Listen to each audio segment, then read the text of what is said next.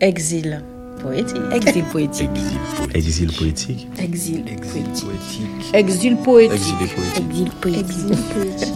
L'exil poétique. Exil poétique. Exil poétique. Exil poétique. Installée à Lille depuis bientôt trois ans, Aline nous raconte entre tradition et déchirement son mal du pays.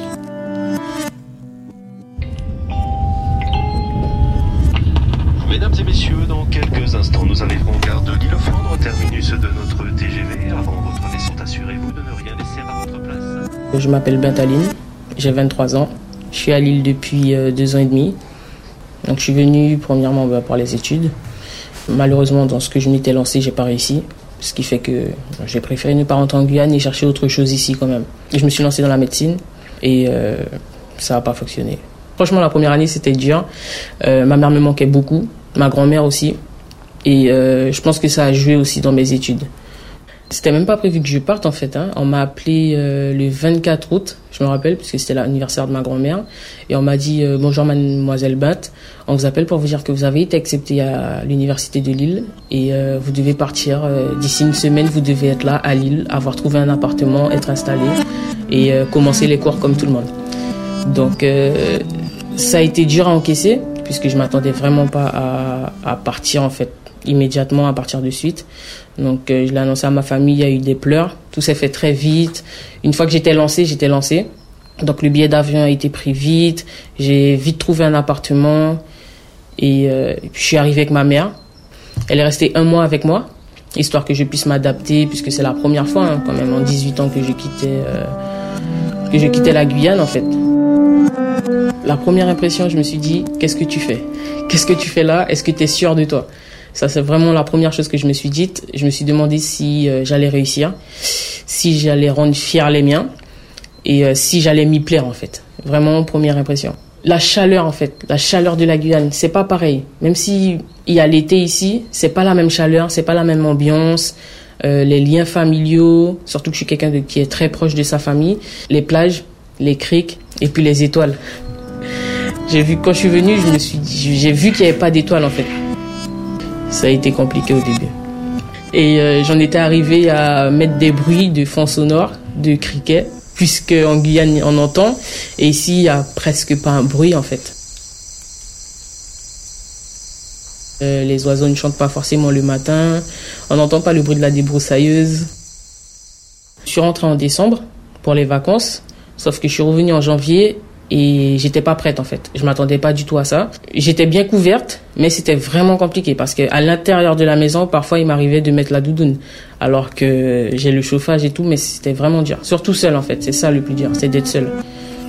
Alors, euh, j'appelle souvent, mais souvent ma, ma famille. Donc, surtout ma mamie. Tout le temps, je- en parlant créole. Ça, ça, ça, en fait, ça me réchauffe le cœur de l'entendre parler créole. Euh, Je l'appelle en vidéo, elle parle créole. Je lui demande de déposer le portable. Je regarde ce qu'elle fait et tout. Ça. Voilà, je préparer pour moi aller kiné. D'ici, tout ce côté rond, marinade pour moi.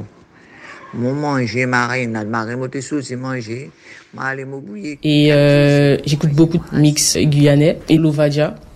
J'écoute une chanson en particulier. Elle m'a aidé à tenir le coup, on va dire, pendant l'hiver. Mon content lit vraiment. Content le réellement, oui. Mon content le coup de maman. La Guyane a un bon pays, comprendre lit. J'écoutais pas du tout les infos ici. J'avais du mal. C'est-à-dire que j'ai la télé, mais je j'écoutais pas du tout les infos qu'il y avait ici. Donc je, tout le temps, c'était Guyane la première. Euh, lorsque j'appelais ma mamie, je lui demandais quel temps il faisait là-bas, s'il pleuvait, s'il faisait bon, si tout le temps. Et ensuite, un jour, ben, j'étais au téléphone avec mon père et il m'a dit, euh, mais tu sais, t'es parti il faut que tu commences à à suivre ce qui se passe dans la ville où tu es maintenant. Il faut que tu te détaches un petit peu de la Guyane, même si c'est dur. Il faut que tu commences à écouter les infos, à voir ce qui se passe aussi dans la ville où tu es en ce moment, en fait. J'ai eu un burn-out quelques jours avant mon anniversaire, en fait, ça n'allait pas, puisque je me rendais compte que pour la première fois, j'allais vraiment passer mon anniversaire loin de ma famille, seule, et même sans mes amis. Du coup, j'ai j'ai appelé ma mère, j'étais en pleurs, Je lui ai dit, écoute, là, ça va vraiment pas. Mon anniversaire arrive et je vois que je serai seule, je vois que je suis seule. L'école, ça n'allait pas forcément. Il y avait les examens qui approchaient. C'était une semaine avant que je rentre en Guyane.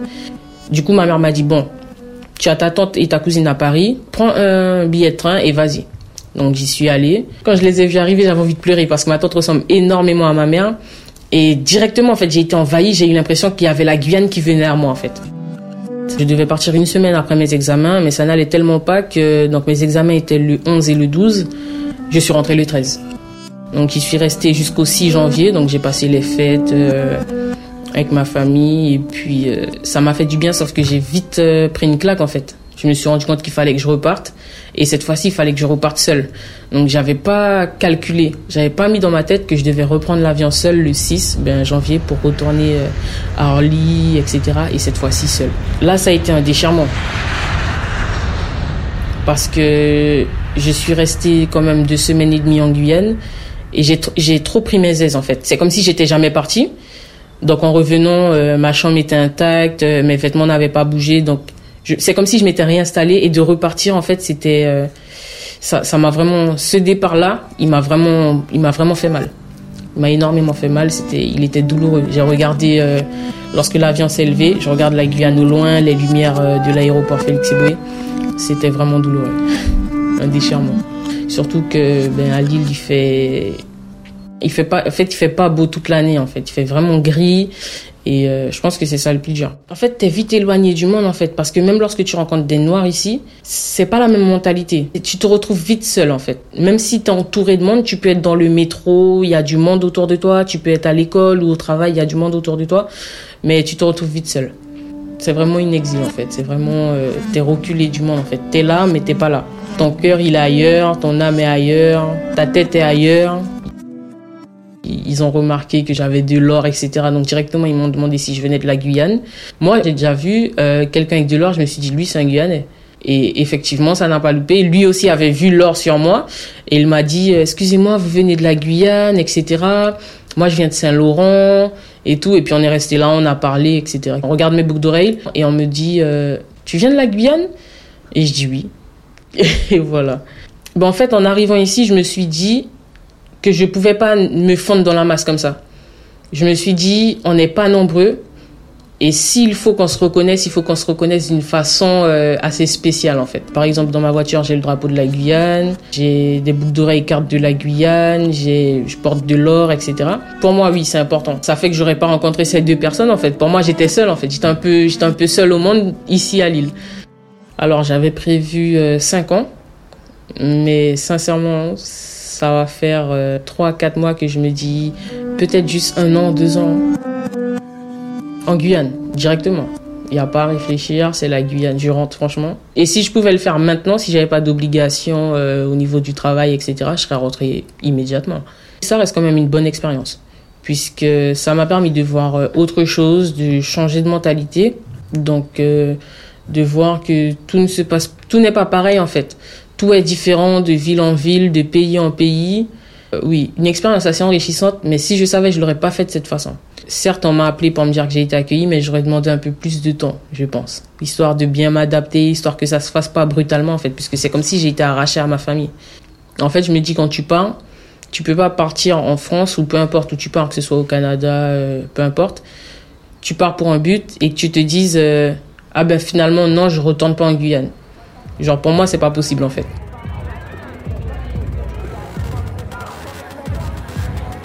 Les palmistes. Parce que les palmistes, tu vas, t'as rien à faire, tu vas, tu te poses, il y a une ambiance, euh, tu restes là, tu regardes les gens, tu regardes les enfants faire du roller, faire du vélo avec leurs parents, etc. Tu manges, tu... T'es bien en fait.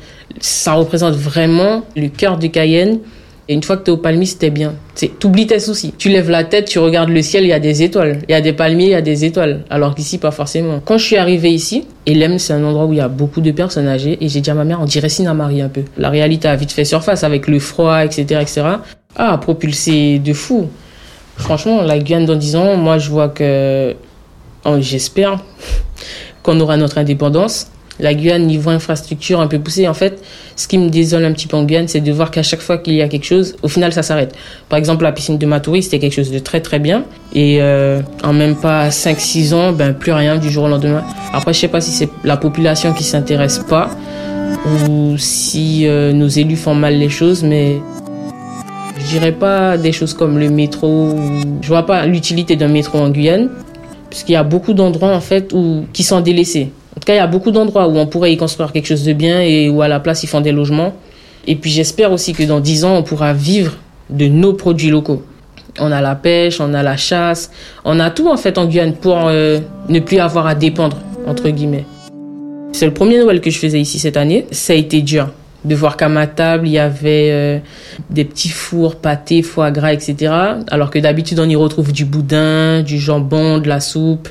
Donc oui, ça, ça a été dur. Le, premier Noël ici a été dur. Donc euh, niveau gastronomie, c'est ça en fait. Et les bons plats de ma grand-mère. Faut savoir qu'à chaque fois que je reviens, je reviens avec deux valises. Hein. Alors, euh, du rhum, donc de la belle cabresse, du punch, punch coco, punch komu, du wasei, du komu aussi, du poisson, du poisson et du poulet qui ont été boucanés, du piment, mhm. le piment important. D'ailleurs là j'en ai, fait un stock là, je pense que je pense que je pourrais revendre. Mais oui le piment parce que j'en ai pas trouvé ici et. Et du thé. Je suis revenu avec beaucoup de thé puisque tu tombes vite malade en fait dans une ville comme Lille. Ah oui, je reviens avec toute la Guyane, enfin j'essaye. Là j'ai du jambon de Noël dans le frigo. J'attends le bon moment quand tu vas jouer un bad mood. Alors un bad mood c'est quand euh, tu es là, tu as passé une journée plutôt bof, tu rentres. Déjà ça commence depuis le matin. T'as pas forcément envie de sortir de chez toi puisque tu regardes le ciel, tu vois qu'il fait gris, t'entends pas d'oiseaux, t'entends rien. La ville est un petit peu morte on va dire. Quand tu rentres chez toi, déjà 15 heures, tu vois que le soleil commence à se coucher. 4 heures il fait nuit. Donc là déjà tu, pètes un petit peu les plans. Donc moi ce que je fais en fait, je baisse mes volets pour pas faire face à cette réalité. En fait, je baisse les volets, j'allume la lumière, j'appelle ma famille, je dors avec le bruit de la pluie notamment, puisqu'ici euh, il pleut mais sauf qu'on n'entend pas. Comparé en Guyane, quand il pleut, il pleut. Hein. En Guyane il pleut, t'arrives que t'entends de l'orage, etc. Donc oui, oui, oui c'est très important, très très très important. Je dis que je suis en France métropolitaine. Et souvent, euh, quand je suis avec mes amis, je dis oui dans le pays des gens. J'ai dit dans le pays des gens. Puisqu'en fait, au final, il y a aussi une réalité qui te rattrape. C'est que, depuis, même si depuis que tu es tout petit en Guyane, on te dit que tu es français, quand tu arrives ici, en fait, tu te dis, c'est quoi le bon français? Et tu te demandes si toi, tu es français. Et au final, tu te rends compte que, ben, aux yeux des autres, t'es pas français. Un exemple tout bête, j'étais en cours et tout. On vient, on me demande, je viens d'où en Afrique? Et du coup là, à moi de répondre à mon camarade, et si c'était un blanc qui est en face de toi? Donc quelqu'un de couleur blanc. Est-ce que tu lui aurais demandé s'il vient d'Angleterre, de Grande-Bretagne, s'il vient de Belgique ou d'Italie, etc. Non, directement, tu associes la couleur blanche à la nationalité française. Donc pourquoi moi, tu me demandes, je viens d'où en Afrique et tu me demandes pas d'abord qui je suis et quelles sont mes origines? T'es noir, mais t'es pas français. Juste un petit message pour euh, les jeunes qui vont venir s'installer ou qui envisagent de s'installer euh, ici en France ou peu importe où ils partent. Hein. Je parle plus d'un pays où il fait froid. Si ça va pas, si ça va vraiment pas, ne pas hésiter d'appeler leurs proches en fait. Parce qu'on se rend pas compte, mais on peut vite tomber dans une petite déprime et c'est comme ça que ça commence. Oui, mon petit son, qui l'amour qu'a fait Maman,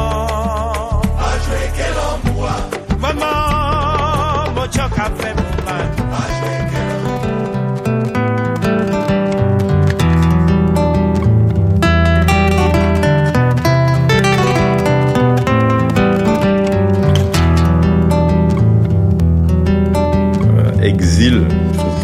c'est un mot fort. C'est un mot fort, exil. Je trouve que exil, c'est fort. Le mot exil, il est quand même fort. C'est pas forcément un exil, je reviens.